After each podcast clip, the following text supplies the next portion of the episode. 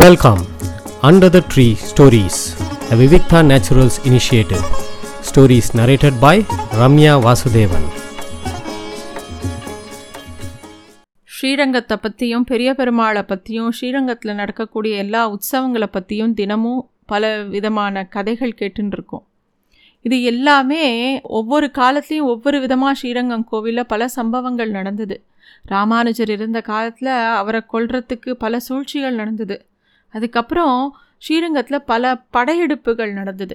அதை பற்றி தான் இனிமேல் பார்க்க போகிறோம் இப்போ நம்ம பார்க்குற பெருமாள் பெரிய பெருமாள் தாயார் ஸ்ரீரங்கத்தில் இருக்கக்கூடிய மித்த நிறைய அழகான மூர்த்திகள் எல்லாத்தையுமே காப்பாற்றி கொடுத்தவா பல பேர்.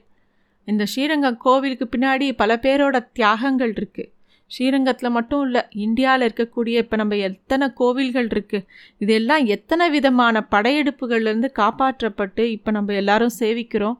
அதுக்கு வந்து எத்தனை பேரோட தியாகங்கள் இருந்தது அப்படின்னு நினச்சோன்னா அது வந்து அப்படியே மெய் சிலிர்க்கும்.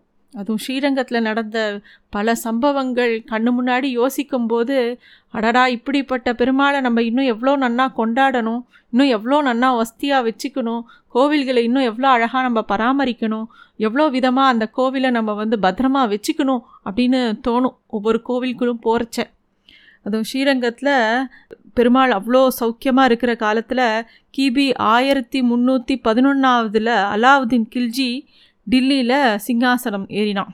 அவனுக்கு வந்து தெற்குல நாடுகளில் படையெடுக்கிறதுக்காக அவனோட தளபதி மாலிக் கஃபூரை அனுப்பினான். அவனும் அந்த மாலிக் கஃபூருங்கிறவன் அப்படி ஒரு மோசமான ஒரு ஆள் அவன். அவன் வந்து காஞ்சிபுரம் கண்ணனூர்னா சமயபுரம். இப்போ இருக்கிற சமயபுரத்துக்கு கண்ணனூர்னு பேர் உண்டு. திருவரங்கம் இந்த மாதிரி எல்லா இடத்துலையும் பூந்து மதுரைக்கும் போனான். எல்லா பக்கமும் போய் சண்டை போட்டு பலவிதமான சொத்துக்களை கொள்ளையடிச்சான் அவன் அவனுக்கு அவனை பொறுத்த வரைக்கும் பெருமாள்லாம் கிடையாது. எல்லாமே தங்கம் விக்கிரகம் நகை அப்படி தான் எல்லாத்தையும் அவன் பார்த்தான். அவன் அறுநூற்றி பன்னெண்டு யானைகள் பல லட்ச குதிரைகள் நிறைய பொன் நகை எல்லாத்தையும் அப்படியே பொட்டியில் அள்ளி போட்டுன்னு போனான். தொண்டை மண்டலம் சோழ மண்டலம் எல்லா பிரதேசங்கள்லேயும் அப்படியே போய் அங்கே இருக்கிற கோவில்கள் எல்லாத்தையுமே சூறையாடினான். ஸ்ரீரங்கம் கோவிலுக்குள்ளேயும் புகுந்தான். புகுந்து எல்லா விஷயத்தையும் சூறையாடினான். இந்த விஷயத்தில் ரெண்டு விதமான கருத்துக்கள் இருக்குது அதாவது ஸ்ரீரங்கத்தில் பல படையெடுப்புகள் நடந்ததுக்கு ஆதாரம் இருக்குது ஆயிரத்தி முந்நூற்றி பதினொன்றில் ஒரு படையெடுப்பும் ஆயிரத்தி முந்நூற்றி இருபத்தி மூணில் ஒரு படையெடுப்பும் நடந்தது. அந்த ஆயிரத்தி முந்நூற்றி இருபத்தி மூணில் நடந்தது வந்து மகா கொடூரமான ஒரு படையெடுப்பு. அதை பற்றி நம்ம விரிவாக பார்க்க போகிறோம் இந்த ஆயிரத்தி முந்நூற்றி பதினொன்றில் நடந்தப்போ கொள்ளையடித்த எல்லா விஷயங்களையும் அப்போ நம்பெருமாளை கூட அவன் எடுத்துன்னு போயிட்டான் அப்படின்னு சொல்கிறான் அவன் எடுத்துன்னு போய் எல்லாத்தையும் டெல்லிக்கு எடுத்துன்னு போயிட்டான். அல்லாவுதீன் என்ன பண்ணினா எல்லாத்தையும் கொண்டு வந்து தனக்கு ரொம்ப விசுவாசமாக இருக்கக்கூடிய பல பேருக்கு அந்த சொத்துக்களை பிரித்து கொடுத்தானான் அப்போ ஸ்ரீரங்கத்துலேருந்து எடுத்துன்னு போன அரங்கனோட உற்சவ மூர்த்தி விக்கிரகத்தை அப்துல்லா ஹுசேன் பாத்ஷா அப்படிங்கிற ஒரு ஆளுக்கு போச்சான் அந்த விக்கிரகம். அவனோட பொண்ணு பேர் தான் சுரதானி அப்படின்னு பேருக்கு அவளுக்கு. அவள் ரொம்ப அழகானவ ரொம்ப நல்ல பொண்ணும் எல்லாத்தையும் பார்த்துட்டே வந்தவளுக்கு இந்த அரங்கனோட விக்கிரகத்தை பார்த்த உடனே அவளுக்கு ரொம்ப பிடிச்சி போச்சு. இந்த அரங்கன் மேலே தீரா காதல் வந்துடுத்து. பெருமாள் வந்து அவகிட்ட தன்னை காமிச்சு கொடுத்துட்டான். எப்படி திருப்பானாழ்வாருக்கு காமிச்சானோ எப்படி வில்லிதாசருக்கு காமிச்சானோ அது மாதிரி தன்னோட அழகை இவளுக்கும் காமிச்சு கொடுத்துட்டான். பெருமாள் நினச்சாதான் அவரோட அழகை கூட அனுபவிக்க முடியும். அது மாதிரி இந்த சுராதானிக்கு தன்னோட அழகை காமிச்சு கொடுத்தார். கரம்பனூரில் ஒரு அம்மையார் இருந்தாலாம் அவள் வந்து பெருமாளை சேவிக்காமல் சாப்பிடவே மாட்டாளாம். அதுவும் அழகிய மணவாளன் உற்சவமூர்த்தி இருக்கார் இல்லையா அவரை பார்க்காம அவள் சாப்பிடவே மாட்டாளாம். அதனால் இந்த டில்லி பாட்ஷா இதை எடுத்துன்னு போயிட்டான்னு தெரிஞ்சவுடனே அவளும் கிளம்பி டில்லி வரைக்கும் போயிட்டா. போய் அந்த ஊரில் இருக்கக்கூடிய அவள் பார்க்குறா இந்த மாதிரி நிறைய உற்சவ மூர்த்திகளாக அவன் எடுத்துன்னு போனான் அப்படி தான் மேல்கோட்டையில் இருக்கிற ராமப்பிரியன் சம்பத்குமாரன் அவரை அந்த உற்சவ மூர்த்தியும் அவன் எடுத்துன்னு போயிட்டான். எல்லாத்தையும் இந்த மாதிரி தான் கொள்ளையடிக்கப்பட்டது. இவன் இந்த அம்மா வந்து அந்த விக்கிரகத்தை அதாவது அழகிய மணவாளனோட விக்கிரகம் போனவனே அது பின்னாடியே அவனும் அங்கே போய் அந்த அரண்மனையிலேயே ஒரு தாதி பெண்ணாக அதாவது பெருமாளை சேவிக்கணுங்கிற ஆசையில் அது ஒரு தாதி பொண்ணை வேஷம் போட்டுட்டு அங்கேயே வேலை பார்த்துட்டு இருந்தாலாம் அப்போ தான் அப்படியாவது பெருமாளை டெய்லி பார்க்க முடியுமா அப்படிங்கிறதுக்கு. அங்கே இருக்கிற அந்த டில்லீஸ்வரனோட மகள் என்ன பண்ணுறா இந்த அழகிய மணவாளனை தினமும் அதை வச்சுட்டே விளையாடுறா. அது கூடயே பேசுகிறா அது கூடயே சாப்பிட்றா அது கூடயே தூங்குறா. இதை பார்த்த அம்மையாருக்கு வந்து இந்த விஷயத்த மித்த பக்தர்களுக்கு திருவரங்கத்துலேயும் திருப்பதியிலையும் இருக்கக்கூடிய எல்லா கிட்டேயும் சொல்கிறா அந்த அம்மையார் பேர் பின்சென்றவள்ளி அப்படிங்கிற திருநாமம் அவளுக்கு சொல்லி வச்சிருக்கு. அவளுக்கு அந்த மாதிரி ஒரு பேர். இந்த செய்தியை கேட்டு ஸ்தலத்தில் இருக்கிறவாள்லாம் ரொம்பலாம் ஆலோசனை பண்ணி எப்படியாவது அந்த உற்சவ மூர்த்தியை எடுத்துன்னு வரணும்னு சொல்லிட்டு டில்லிக்கு போகிறா டில்லிக்கு போய் அந்த ராஜா முன்னாடி நிறையா கலைகள் அதாவது ஆடல் பாடல் பல கலைகளை அவள் வந்து ஆடி காமிக்கிறாள் அதை பார்த்த டில்லீஸ்வரனுக்கு ரொம்ப சந்தோஷம். சரி உங்களுக்கு எவ்வளோ பணம் வேணும் அப்படின்னு கேட்கும்போது எங்களுக்கு பணம்லாம் வேண்டாம். இங்கே ஒரு விக்கிரகம் இருக்குது எங்கள் ஊர் கோவிலில் இருக்கக்கூடிய பெருமாள் எங்களோட பெருமாள் எங்களோட எங்களோட நம்பெருமாள் இருக்கார் இங்கே. அவர் எங்களுக்கு வேணும் அப்படின்னு கேட்கவும் அந்த ராஜாவுக்கு அது ஒன்றும் பெரிய விஷயம் கிடையாது. சரி காசுக்கு பதிலாக ஏதோ ஒரு பொம்மையை கேட்குறா அப்படின்னு சொல்லிட்டு அங்கே ஒரு பெரிய கிடங்கு இருக்குது அங்கே தான் நாங்கள் கொள்ளையடிச்சதெல்லாம் வச்சுருக்கோம் வேணுங்கிறத எடுத்துகிட்டு போங்க அப்படின்றான் இவா போய் பார்க்குறா அந்த இடத்துல இல்லை. அப்போ இந்த அம்மா சொல்கிறா உக்ரானத்தில் இல்லை அந்த கொ பொண்ணுக்கிட்ட தான் வச்சுருக்கா அப்படின்னோடனே அவள் திருப்பியும் வந்து சுல்தான்கிட்ட உங்கள் குமாரத்தி தான் அந்த விக்கிரகத்தை வச்சின்னு இருக்கா அப்படின்னோடனே அவனும் சரி உங்களுக்கு வேணும்னா நீங்கள் எடுத்துன்னு போங்களேன் எனக்கு ஒன்றும் கிடையாது அப்படின்றான். அந்த குழந்த தூங்கின உடனே இவங்க அந்த பெருமாளை எடுத்துகிட்டு திரும்பி வந்துடுறா. மறுநாள் விடிய காலம்புற அந்த குழந்தை எழுந்தவுடனே பக்கத்தில் அந்த விக்கிரகத்தை காணணும் அப்படின்னவுடனே அப்படியே துடி துடிச்சு போயிடுறா அந்த பொண்ணும் எல்லாரும் அந்த விக்கிரகத்தை எடுத்துன்னு உடனே அந்த ஊரை விட்டு கிளம்பி ஓடுறாங்க. தெரியும் எப்படியா இருந்தாலும் அந்த பொண்ணு அழுவும். உடனே அவள் அப்பா வந்து அந்த விக்கிரகத்தை திருப்பி தேடுவா அப்படின்னு தெரியும். அதனால எல்லாரும் அந்த விக்கிரகத்தை எடுத்துன்னு முதல் நாள் இரவே புறப்பட்டு போயிடுறான் சுரதானி அந்த விக்கிரத்தை காணாமல் ரொம்ப ஏக்கம் வந்துருத்து அந்த பொண்ணுக்கு. அவ அழ அவ ரொம்ப கதற அந்த ராஜாக்கு என்ன பண்ணுறதுன்னு தெரியல. அவன் தன்கிட்ட இருக்கக்கூடிய எல்லா வீரர்களையும் அனுப்பிச்சு எடுத்துன்னு போனவா எங்கே போயிருக்கான்னு போய் தேடி கூட்டின்னு வாங்கன்னு சொல்கிறான் அவளால் கண்டே பிடிக்க முடியல. எடுத்துன்னு போனவங்க ரொம்ப சாமர்த்தியமாக அங்கேருந்து நேராக திருப்பதி போயிட்டாங்க.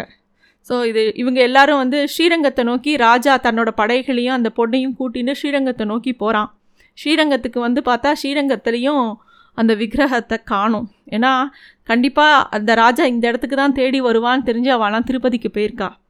அப்போ அந்த ராஜமகேந்திரன் திருச்சுற்று அந்த மூலையில் அந்த திருநட மாளிகையில் அப்படியே அந்த பொண்ணு வந்து அழுது அழுது அங்கே விக்கிரகம் இல்லை அப்படின்னு தெரிஞ்சவொடனே அங்கேயே தன்னோட உயிரை விட்டுடுறா. அவளோட சரீரத்தை அப்படியே விட்டுடுறா. அந்த இடத்துல இப்போவும் சித்திர ரூபமாக அந்த சுரதானியோட வரைபடம் இருக்குது அவ்வளோதான் துலுக்க நாச்சியார் அப்படின்னு சொல்லிட்டு ஸ்ரீரங்கத்தில் சொல்லுவாள் அதை இப்போ கூட இப்போ பார்த்தா நம்ம பார்க்கலாம். அதனால்தான் அரங்கனுக்கு வந்து இப்போவும் கோதுமை ரொட்டியும் மதுரை பருப்பும் அவன் நினப்பா தான் அதை வந்து பெருமாள் வந்து அம்சை பண்ணுறார் இந்த மாதிரி ஒரு கதை இருக்குது இந்த கதை வந்து அதாவது பல படையெடுப்புகள் இருந்தது அப்படிங்கிறதுக்கு ஆதாரம் இருக்குது இந்த துலுக்க நாச்சியார் ஏன்னா இதே மாதிரி கதை தான் மேல்கோட்டை செல்வ பிள்ளைக்கும் சொல்கிறான் ஆனால் ஆயிரத்தி முந்நூற்றி இருபத்தி மூணாவது ஆண்டு கிபி ஆயிரத்தி முந்நூற்றி இருபத்தி மூணாம் ஆண்டு நடந்த படையெடுப்பை வந்து நிறைய இடத்துல பதிவாயிருக்கு. கங்கா தேவிங்கிறவங்க மதுரா விஜயம் அப்படிங்கிற தன்னோட புஸ்தகத்தில் எல்லா விஷயத்தையும் ரொம்ப அழகாக பதிவு பண்ணியிருக்காங்க. அது வந்து ஒரு பெரிய கதை. அதை தான் நம்ம அடுத்தது பார்க்க போகிறோம் இப்போ வந்து போன தடவை நம்ம பார்த்ததில் வந்து ஆனி மாதம் நடந்த ஜேஷ்டாபிஷேகம் பார்த்தோம். ஆனிக்கு அப்புறம் ஆடி மாதம் ஆடி மாதத்தில் என்னெல்லாம் உற்சவங்கள் இருக்குதுன்னு பார்க்கலாம். ஜேஷ்டாபிஷேகம் ஆனப்புறம் பதினெட்டாம் பேர் இல்லை இருபத்தெட்டாம் பேர் புறப்பாடு நடக்கிறதுக்கு முன்னாடி பெருமாளுக்கு எந்த உற்சவமும் நடக்கிறதில்ல. இப்போலாம் பெருமாளுக்கு வந்து எறும் எண்ணெய் காப்பு சாத்தின்னு இருப்பார். அதுக்கப்புறம் ஆடிப்பூரம் உற்சவம் வரும். ஆடி மாதம் தானே பூர நட்சத்திரம் வந்து அது ஆண்டாளோட திருநட்சத்திரம். ஆண்டாளோட திருநட்சத்திர உற்சவம் பத்து நாள் நடக்கும் ஸ்ரீரங்கத்தில். இங்கே வெளியாண்டாள் சன்னதி உள்ளாண்டாள் சன்னதி அப்படின்னு ரெண்டு சன்னதி இருக்குது உற்சவர் வந்து வெளியிலையும் உற்சவர் உள்ளேயுமா? ரெண்டு சன்னதியிலையும் தினந்தோறும் கோஷ்டி நடக்கும். பெரிய பெருமாளுக்கு தினந்தோறும் காத்தாலேருந்து காவேரியிலேருந்து திருமஞ்சனத்துக்கு விசேஷமான தீர்த்தங்கள் வரும். கைங்கரிய பாறாலாம் வருவா. பெரிய பெருமாள் சன்னதியிலேருந்து சேலையும் அலங்காரமும் அமுது கோஷ்டியும் வந்து வெளியாண்டாள் சன்னதிக்கு வரும். உள்ளாண்டாள் சன்னதிக்கும் வரும். அது மட்டும் இல்லாமல் அங்கே பெருமாளுக்கும் ஆண்டாளுக்கும் மாலை மாத்து எல்லா உற்சவமும் நடக்கும். அதே மாதிரி ஆளவந்தருக்கு ஆடி மாதம் உத்ரா உத்ராட நட்சத்திரம் தான் அவரோட திருநட்சத்திரம். அப்போ வந்து உடையவர் சன்னதியில் கோஷ்டி நடக்கும். ஆளவந்தாருக்கு உண்டான ரொம்ப பிடித்தமான கொள்ளு பொங்கலும் ஆதாண்டை வற்றலும் தூதுவளை கீரையும் அங்கே விநியோகம் பண்ணுவாள் இதெல்லாம் வந்து அதாவது ஆடி பதினெட்டாம் பேருக்கு முன்னாடி நடக்கக்கூடிய உற்சவங்கள். பதினெட்டாம் பேர் அப்படிங்கிற உற்சவம் அங்கே ஸ்ரீரங்கத்தில் ரொம்ப விமர்சையாக நடக்கும். அப்போ பெருமாள் வந்து அந்த அம்மா மண்டபத்தில் இருக்கக்கூடிய மண்டபத்துக்கு வருவா. அங்கே வந்து அந்த காவேரி தாயாரோட பெருமாளுக்கு உற்சவம் நடக்கும். அதாவது பதினெட்டாம் பேருக்கு எது எதனால அதுக்கு அவ்வளோ பெரிய வசதி? ஏன் பதினெட்டாம் பேர் கொண்டாடுறோம் அப்படிங்கிறதுக்கு என்ன சொல்கிறான்னா மகாபலியோட யாகத்துக்கு போது பெருமாள் அந்த மூணு அடி வாமன அவதாரத்தில் வந்து மூணு அடி கேட்குறாரு இல்லையா? அப்போ நிலத்துலேயும் ஆகாசத்துலேயும் கால் வைக்கிறார் இல்லையா?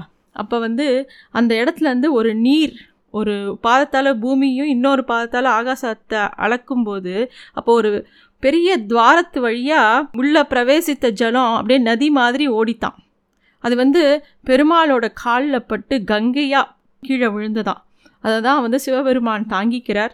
அது அப்புறமா எல்லா இடங்கள்லையும் கீழே பூமிக்கு வந்து கங்கை தான் கோதாவரி யமுனை சரஸ்வதி நர்மதை சிந்து காவேரி இது மாதிரி ஏழு பிரிவாக ஓடித்தான். இந்த பதினெட்டாம் நாளில் சாயங்காலம் அர்ச்சகர் வந்து நீருக்கு உண்டான சுத்தி நதிகளுக்கு உண்டான சுத்தி தான் பதினெட்டாம் பேரில் நடக்கக்கூடிய உற்சவத்துக்கு அர்த்தம். நம்ம எல்லாரும் சுத்தி பண்ணிக்கிறோம். அது மாதிரி நீருக்கு சுத்தி பண்ணுற ஒரு விஷயந்தான் பதினெட்டாம் பேர். பெருமாள் தானியத்தில் ஆசனம் போட்டு நன்னா அலங்கரிக்கப்பட்ட இடத்துல எல்லா கும்பத்தையும் வச்சு ஆவாகனம் பண்ணி புரோக்ஷணம் பண்ணி புண்ணியாவாகனம் பண்ணி பெருமாளுக்கு இது பண்ணி அந்த தீர்த்தத்தை வந்து காவேரியில் சேர்ப்பா. இதுதான் வந்து அன்னைக்கு நடக்கக்கூடிய உற்சவம். எல்லாரும் போய் சேவிக்கலாம். ரொம்ப அழகான ஒரு உற்சவம். ஆடி பதினெட்டாம் பேருக்குன்னா எல்லாரும் அந்த காவேரியை சேவிக்கிறதுக்காக வருவா. அதே மாதிரி கோவிலில் பலவிதமான வார்த்தைகள் யூஸ் பண்ணுவான்னு சொல்லியிருக்கேன். அதில் வந்து முக்கியமான வார்த்தை வந்து ஆண்டாள்.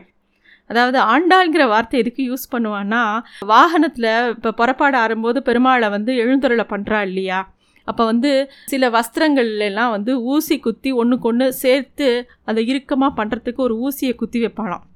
அந்த எல்லாருக்கு முன்னாடியும் ஒருத்தர்கிட்ட குண்டூசி கொடு அப்படின்னு சொன்னு கேட்டால் அது ரொம்ப விபரீதமாக ஒரு அர்த்தமாகும் அப்படிங்கிறதுக்காக சங்கேதமாக ஆண்டாளை கொடு அப்படின்னு கேட்பாளாம் அதே மாதிரி ராமானுஜன்கிற வார்த்தையை தீபாராதனை தட்டுக்கு சொல்லுவாளாம். ராமானுஜன் பிடித்தான் அப்படிங்கிற தீபத்தை ஏற்றி கொடுக்கறதுக்கு அருளப்பாடு பேர் ராமானுஜன் கொடுத்தான் அப்படின்னு சொல்லுவாளாம். இது மாதிரி நிறைய விஷயங்கள் ரொம்ப ஆச்சரியமாக இருக்குது அதே மாதிரி ரங்கநாச்சியாருக்கு பண்ணக்கூடிய அமுது மிளகு குழம்பு ஒன்று வந்து அம்சை பண்ணுவா தாயாருக்கு. அதுக்கு உப்பு சாறு அப்படின்னு பேர். அதே மாதிரி ஊழியம் அப்படிங்கிறத வந்து கைங்கரியம்னு சொல்லலாம் வேலை திருப்பதியார் ஊழியம் அப்படிலாம் சொல்லுவாள் அதே மாதிரி விறகுக்கு என்ன தெரியுமா பேர்? எரித்துரும்பு அப்படின்னு பேர். பெருமாளுக்கு வந்து தனியாக இருக்கும்போது தனித்து இருத்தலுக்கு வந்து ஏகாந்தம் அப்படின்னு பேர். இது மாதிரி ரொம்ப அழகான நிறைய வார்த்தைகள் கோவிலில் உபயோகப்படுத்துவா. ஸ்ரீரங்கத்தில் ஒவ்வொரு விஷயமே ஆச்சரியமாக இருக்கும். அடுத்த எபிசோடில் நம்ம பார்க்கும்போது ரொம்ப முக்கியமான விஷயம் கிபி ஆயிரத்தி முந்நூற்றி இருபத்தி மூணுலேருந்து நடந்த படையெடுப்பை பற்றி பார்க்க போகிறோம் அந்த படையெடுப்பும் போது பெருமாள் நாற்பத்தெட்டு வருஷம் கோவிலை விட்டு வெளியில் போயிருந்தார். அது என்னெல்லாம் நடந்தது யாரெலாம் அதில் பங்கு கொண்டா அப்படிங்கிறது பலவிதமான செய்திகள் இருக்குது அது ரொம்ப அழகாக ஒரு புனைவு கதையாக கூட ஒரு புஸ்தகமாக வந்திருக்கு திருவரங்கன் உலா அப்படிங்கிற பேரில். மதுரா விஜயம்னு சொல்லிட்டு அந்த கங்கம்மா தேவியும் எழுதியிருக்காங்க. அதிலிருந்து சில குறிப்புகளை மட்டும் எடுத்து சுருக்கமாக சொல்லலான் இருக்கேன் அடுத்த எபிசோடில். நன்றி. Thanks for listening to stories under the tree a Vivikta Naturals initiative.